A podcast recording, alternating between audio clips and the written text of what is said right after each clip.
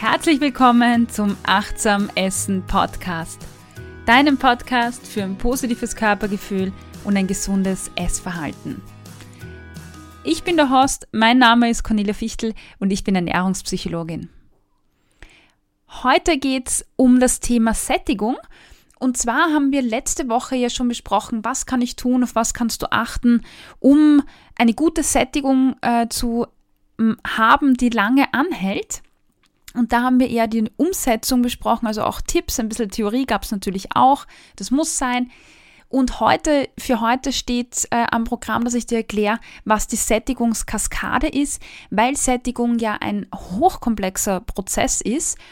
Und für all jene, die sagen, mich interessiert die Theorie dahinter, ich will vertiefendes Wissen haben, für die ist diese Folge gemacht. Für die Wissbegierigen und Detail-Wissbegierigen unter euch.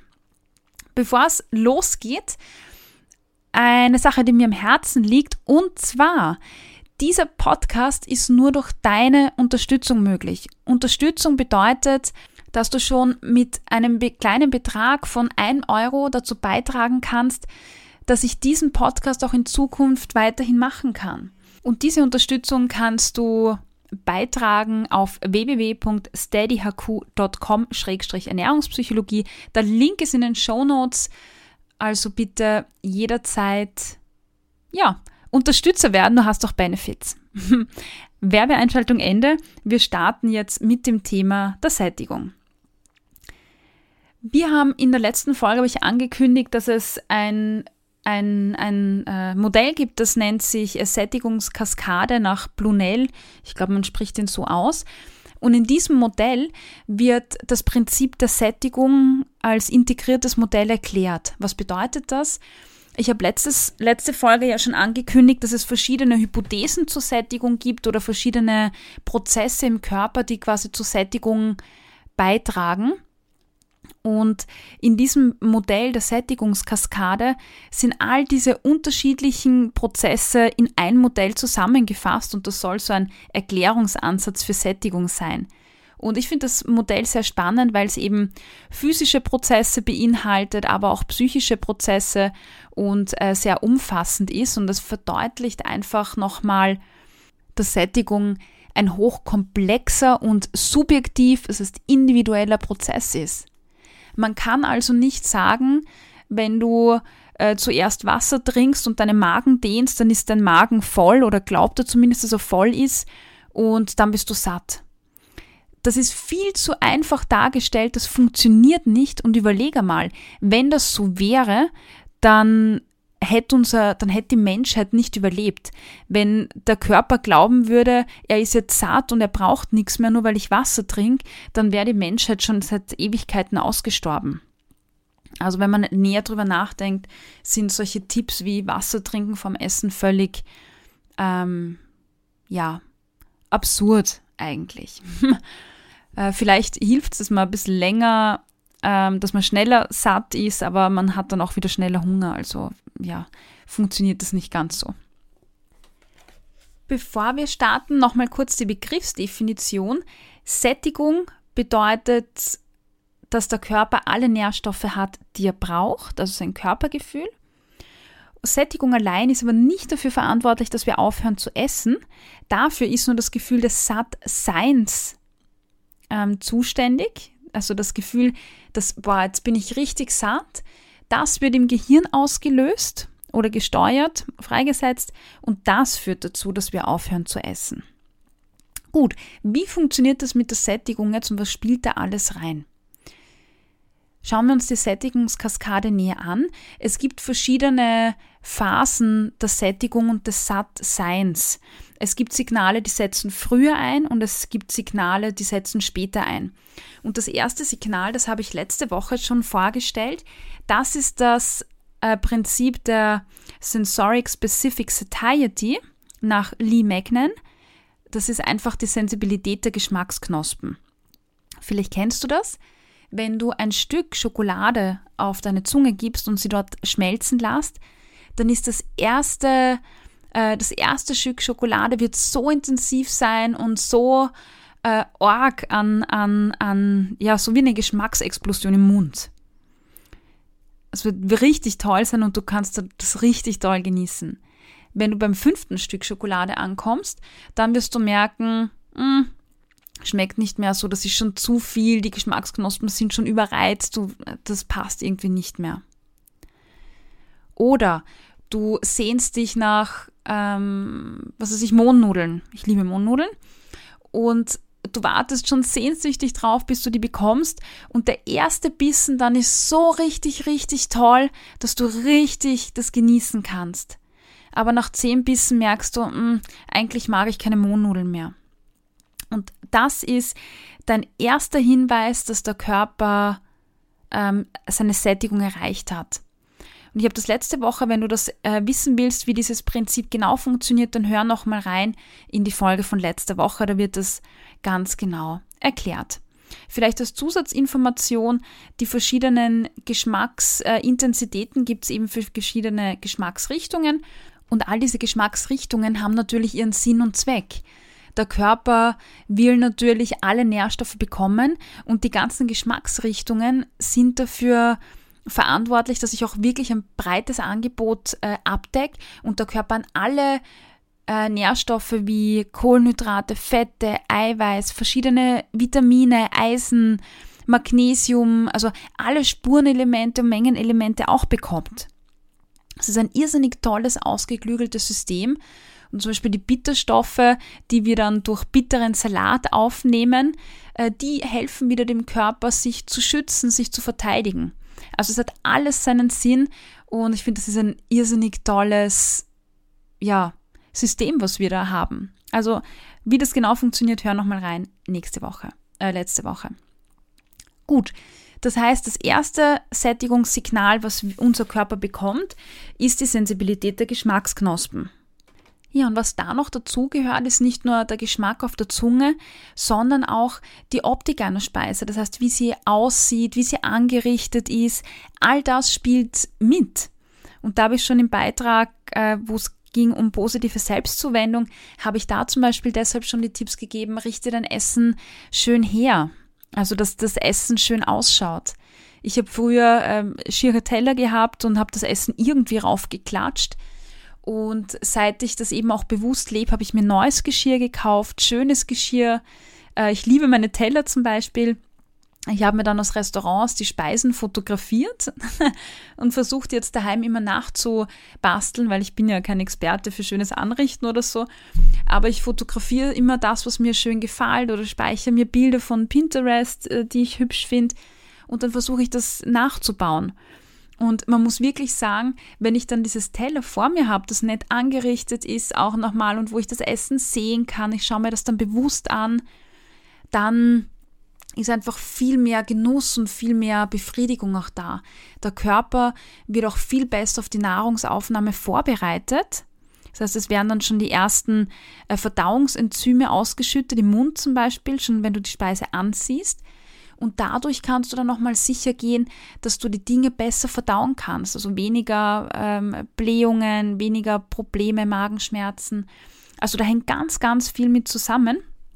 Also richte deine Umgebung schön her, stell dir Blumen hin, richte einen Teller schön an. Das hilft wirklich enorm. Der zweite Mechanismus, der dann an zweitschnellster Stelle eintritt, ist die sind quasi Bewertungen oder kognitive Prozesse. Das ist vor allem bei Leuten, die gezügelte Esser sind und das sind Menschen, die ihre Nahrungsaufnahme vom Kopf aus steuern. Wenn ich mir jetzt zum Beispiel denke, boah, also in dem Brot sind viele Kohlenhydrate, also viel, viel äh, Kalorien drinnen zum Beispiel, oder das Essen ist zu fett, da darf ich nicht zu viel essen. Bei diesen Personen führen diese Bewertungen von Speisen dazu, dass sie früher aufhören, sie zu essen, obwohl der Körper vielleicht noch mehr davon bräuchte. Sie haben also eine bestimmte Meinung, eine negative oder eine positive Meinung über Essen also, oder Lebensmittel, sowas wie, ah toll, vom Salat kann ich essen, so viel ich will, dann essen Sie vom Salat weiter. Und wenn die Meinung ist, boah, da ist zu viel äh, Energie drin, dann hören Sie früher auf, das zu essen. Also das ist so der zweite Mechanismus. Wo man jetzt aber weiß, dass gezügelte Esser zum Beispiel, die diese Bewertungen haben, ähm, sich zum einen von gesunden Lebensmitteln überessen, also zu viel davon essen, mehr als der Körper braucht. Und ähm, das ist genauso schlecht, weil der Körper braucht keine drei Kilo Salat, ja. Und von dem, was, wo sie quasi sagen, sie schränken sich ein, sie erlauben sich nur ein Stück Pizza und nicht die ganze, da führt es oft dazu, dass sobald man seine eigenen Regeln bricht, ähm, einfach ungehemmt ist. So dieses eh schon Wurscht-Prinzip, das ich auch schon mal in einer Podcast-Folge äh, besprochen habe. Ja, aber äh, Punkt 1 ist die Sensorik, Punkt 2 ist die geistige Steuerung, also wie ich Lebensmittel bewerte. Der dritte Mechanismus, der einsetzt, ist im Magen die Magendehnung. Also wenn ich eine bestimmte Menge vom Essen gegessen habe, dann habe ich im Magen, gibt es bestimmte Dehnungsrezeptoren und die schicken ein Signal ans Gehirn, äh, wie stark der Magen gerade gedehnt ist. Und wenn du ganz viel ähm, schon in deinem Magen drinnen hast und der Magen gedehnt ist, dann geht diese Information ans Gehirn, an den Hypothalamus. Und dort wird dann das Gefühl des Sattseins ausgeschüttet. Zumindest so die Hypothese. Ganz so einfach ist es nämlich nicht. Wenn wir nämlich die Magendehnung haben, dann überprüft der Körper im nächsten Schritt, habe ich auch alle Nährstoffe, die ich brauche. Und da gibt es jetzt zwei Hypothesen. Und mit äh, Hypothesen meint man jetzt äh, wirklich Vermutungen, weil wir wissen, dass es solche Effekte gibt im Körper, aber medizinisch ist nicht ganz erwiesen, wie genau das funktioniert. Zum einen gibt es nämlich die Hypothese ähm, des Blutzuckerspiegels. Die Hypothese besagt, dass wir in unserem Körper bestimmte Sensoren quasi haben, die überprüfen, ob im Körper genug Zucker drinnen ist. Gemessen wird es am Blutzucker. Du kennst das wahrscheinlich, wenn du eine, eine Speise isst, wo Zucker drinnen ist. Sagen wir, du isst ein äh, Vollkornbrot oder eine Semmel. Während du die isst, setzt dein Körper im Zuge der Verdauung die Zuckermoleküle frei. Also er spaltet quasi das Essen auf in seine kleinsten Bestandteile und eines dieser kleinsten Bestandteile ist Zucker. Und dann messen die Sensoren im Blut, wie viel Zucker haben wir denn jetzt da? Und wenn der Körper merkt, hey, es ist genug Zucker, dann schickt er ans Gehirn wieder über das Blut Signale an den Hypothalamus. Der zweite Nährstoff für uns, der jetzt als primärer Energielieferant äh, dient, ist Fett. Und genauso gibt es Fettsensoren in unserem Körper, die messen, wie viel Fett ist denn gespeichert in den Zellen und wie viel haben wir gerade im Blut. Und auch hier, wenn der Körper sieht, es ist genug Fett da, die Fettreserven in den Zellen sind gefüllt, dann schickt er wiederum ein Signal ans Gehirn und das Gehirn weiß, okay, wir sind satt, wir brauchen jetzt nichts zu essen. Sobald aber sich entweder jetzt die Zuckerreserven neigen oder die Fettreserven im Blut neigen, dann wird wiederum vom Körper das Signal ausgeschüttet, hey, wir haben Hunger. Und das Interessante ist jetzt zum Beispiel beim Fett, dass als Indikator oder als Quelle werden jetzt nicht unsere Fettreserven an den Hüften oder am Bauch herangezogen, das sehr spannend ist. Und das ist auch der Grund, warum, obwohl wir jetzt genug Fettreserven hätten, der Körper auch nicht äh, auf die zurückgreift. Also in erster Linie will der Körper nämlich seine Reserven, die er hat, beschützen für die nächste Hungerperiode. Deshalb schickt er sofort ans Gehirn das Signal, hey, hey, hey, wir haben Hunger, wir brauchen Essen. Und der Körper schüttet äh, ein Hungergefühl aus, auch ein Körpergefühl. Und erst dann, wenn du dem Körper dann nichts zum Essen kriegst, das ist jetzt ein komplexer Mechanismus, dann würde er auf die Fettreserven, die wirklich am Bauch und so gespeichert sind, zurückgreifen. Aber das will er nicht machen, sondern er will in erster Linie einfach was haben. Also nochmal zusammengefasst, wir haben in unserem Körper verschiedene Sensoren, die sensibel auf Zucker und Fett sind. Und wenn diese äh, Sensoren feststellen, hey, wir haben zu wenig, dann schicken diese Sensoren, die zum Beispiel in der Leber sitzen, ein Signal an den Hypothalamus im Gehirn. Und der Hypothalamus im Gehirn, der wiederum sendet dann wieder andere Signale aus, die dann als Hunger oder eben als Sättigungsgefühl in uns aufkommen. Und dann gibt es natürlich auch noch andere Systeme, zum Beispiel misst der Hypothalamus auch den Insulinspiegel. Ähm, du weißt vielleicht sicher, wenn du jetzt eine sowas wie eine Semmel isst, dann bekommt der Körper sehr, sehr viel äh, Zucker auf einmal. Dann wird Insulin ausgeschüttet und Insulin ist dafür zuständig, dass der Zucker in die Zellen transportiert wird. Genau, und diesen Insulinlevel überwacht der Hypothalamus auch und schaut sich an, ist viel Insulin da, bedeutet das, dass sehr viel Zucker gerade im Blut ist, ist wenig Insulin da, bedeutet das, dass vielleicht nicht so viel gerade da ist. Und so hat der Körper einfach verschiedenste Mechanismen und Sensoren, wo er übers Blut immer ganz genau Bescheid weiß, welche Nährstoffe gibt's wo. Da gibt es zum Beispiel auch das ein Hormon, das Leptin, das hast du vielleicht schon mal gehört. Das nennt sich auch ein Sättigungshormon. Und das wird zum Beispiel über die Fettzellen, also im Fettgewebe, ausgeschüttet. Also wenn genug Fett da ist, also jede, jedes Fettgewebe, jede Fettzelle produziert zum Beispiel Leptin. Und wenn viel Leptin da ist im Blut, dann weiß der Körper, alles klar, die Fettreserven sind im Lot. Ja, und so funktioniert das. Und nochmal zusammengefasst, wir haben im Körper verschiedene Mechanismen und Systeme, die für Hunger und Sättigung verantwortlich sind. In dem Modell der Sättigungskaskade werden all diese Prozesse oder Mechanismen, die es da gibt, zusammengefasst und als integriertes Modell dargestellt.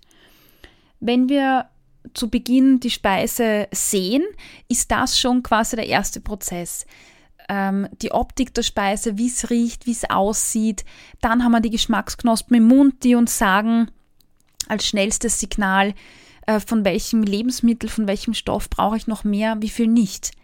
Dann haben wir die kognitive Steuerung, das heißt, ich sage mal auch, da kommt jetzt das Diätmentalität-Denken rein.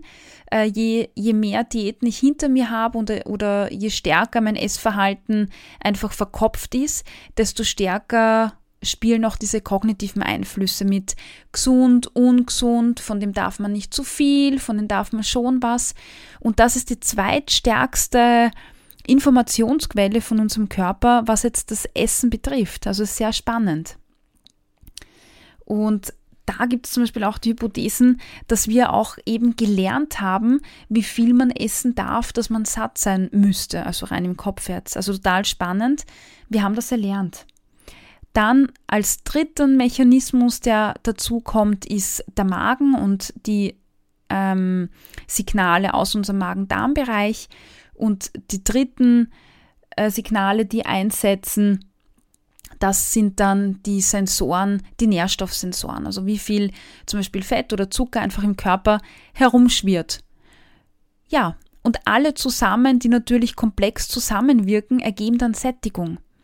Und die Sättigung habe ich schon vorher erwähnt, das ist noch nicht der Prozess, wo ich aufhöre zum Essen, sondern das Gefühl des Sattseins. Und das Gefühl des Sattseins ist ein Gefühl, das im Gehirn entsteht und zwar im selben Bereich des Gehirns, wo auch die Emotionen entstehen.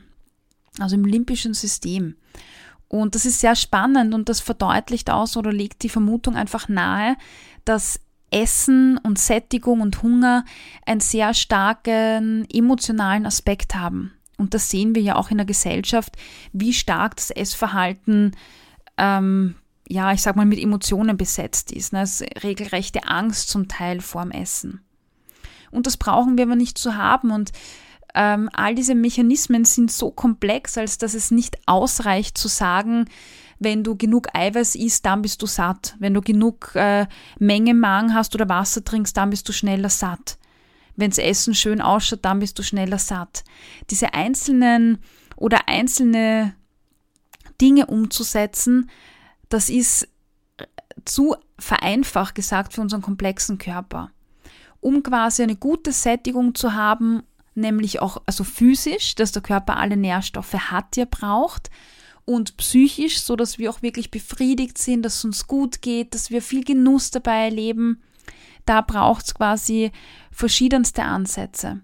Ansatz Nummer eins habe ich vorher schon erwähnt, oder in letzter Woche vor allem ganz stark erwähnt, schau, dass du eine Vielfältigkeit auf dem Teller hast. Mit Vielfalt meine ich, schau, dass du aus allen Lebensmittelgruppen was oben hast. Verschiedene Gemüsesorten, eine Eiweißquelle, die oben ist, mindestens, also in, in verschiedenen ähm, Lebensmitteln sind eh verschiedene Nährstoffe auch drinnen. Also wenn du Quinoa oben hast, zum Beispiel Karotten, ähm, Kartoffel, wenn du ein Ei dazu isst, äh, verschiedene Samen, ein Salat, eine Avocado oder Nüsse. Also schau, dass es möglichst bunt ist, weil je bunter es ist, desto besser kann sich der Körper genau das nehmen, was er braucht. Und von was er genug hat, das sagt er dir über den Geschmack und über die Geschmacksintensität. Je besser etwas für dich schmeckt, desto eher ist es ein Zeichen vom Körper, dass er dir sagt, hey, von dem brauche ich noch was. Und wenn du merkst, ah, die Karotte schmeckt nicht mehr so gut wie am Anfang, dann hast du genug davon und dafür brauchst du vielleicht noch was anderes.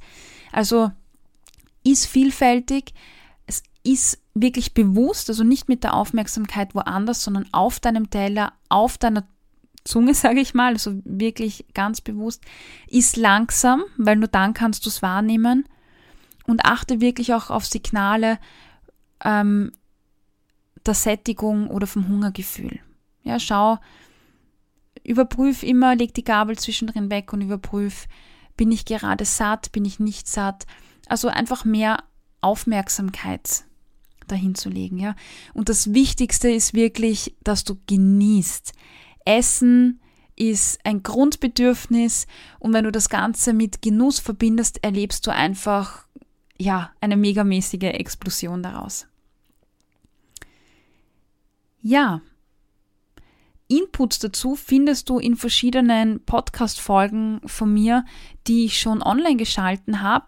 Und zwar gibt's ähm, Nummer 19, sag mir Hunger und wenn ja, wie viel. Da erkennst du, äh, da lernst du Strategien kennen, um dein Hungergefühl einzuschätzen.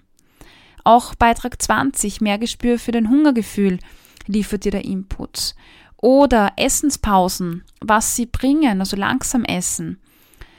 Wie es dir im Alltag auch gelingt, ähm, achtsam zu essen. Beitrag 23. Mm, wie du ungesundes Essverhalten erkennen kannst. Also es gibt ganz, ganz viele Beiträge, wo du da einfach viele Inputs bekommst und ja, dafür dich auch steuern kannst, habe ich Hunger vielleicht oder ist es eher was Emotionales? Denn dieses emotionale Essen hat schon einen wesentlichen Einfluss. Es ist immerhin gleich der zweite Prozess, also die kognitiven Bewertungen, die beeinflussen, ob du zum Essen aufhörst oder nicht. Und wenn du da viele Diätregeln im Kopf hast, viel Diätpolizei, dann löst das in weiterer Folge einfach sehr stark emotionales Essen auch aus. Und das ist natürlich ja, nicht gut. Informationen dazu bekommst du auch im Beitrag 25. So erkennst du ungesundes Essverhalten. Ich glaube, das war für heute schon jede Menge Information. Sag mir, wie dir die Folge gefallen hat. Hinterlass mir auf iTunes ein paar Sternchen, empfehle den Podcast weiter und wenn es dich freut, das würde mich sehr freuen, hinterlass mir eine Bewertung auf iTunes, also eine schriftliche. Schreib mir, wie dir der Podcast gefällt, weil so hilfst du mir auch den Podcast bekannter zu machen. Ich wünsche dir eine wunderschöne Woche. Nächste Woche gibt es ein wunderbares Interview. Ganz, ganz viel mit Genuss und ich freue mich, wenn du dabei bist. Tschüss!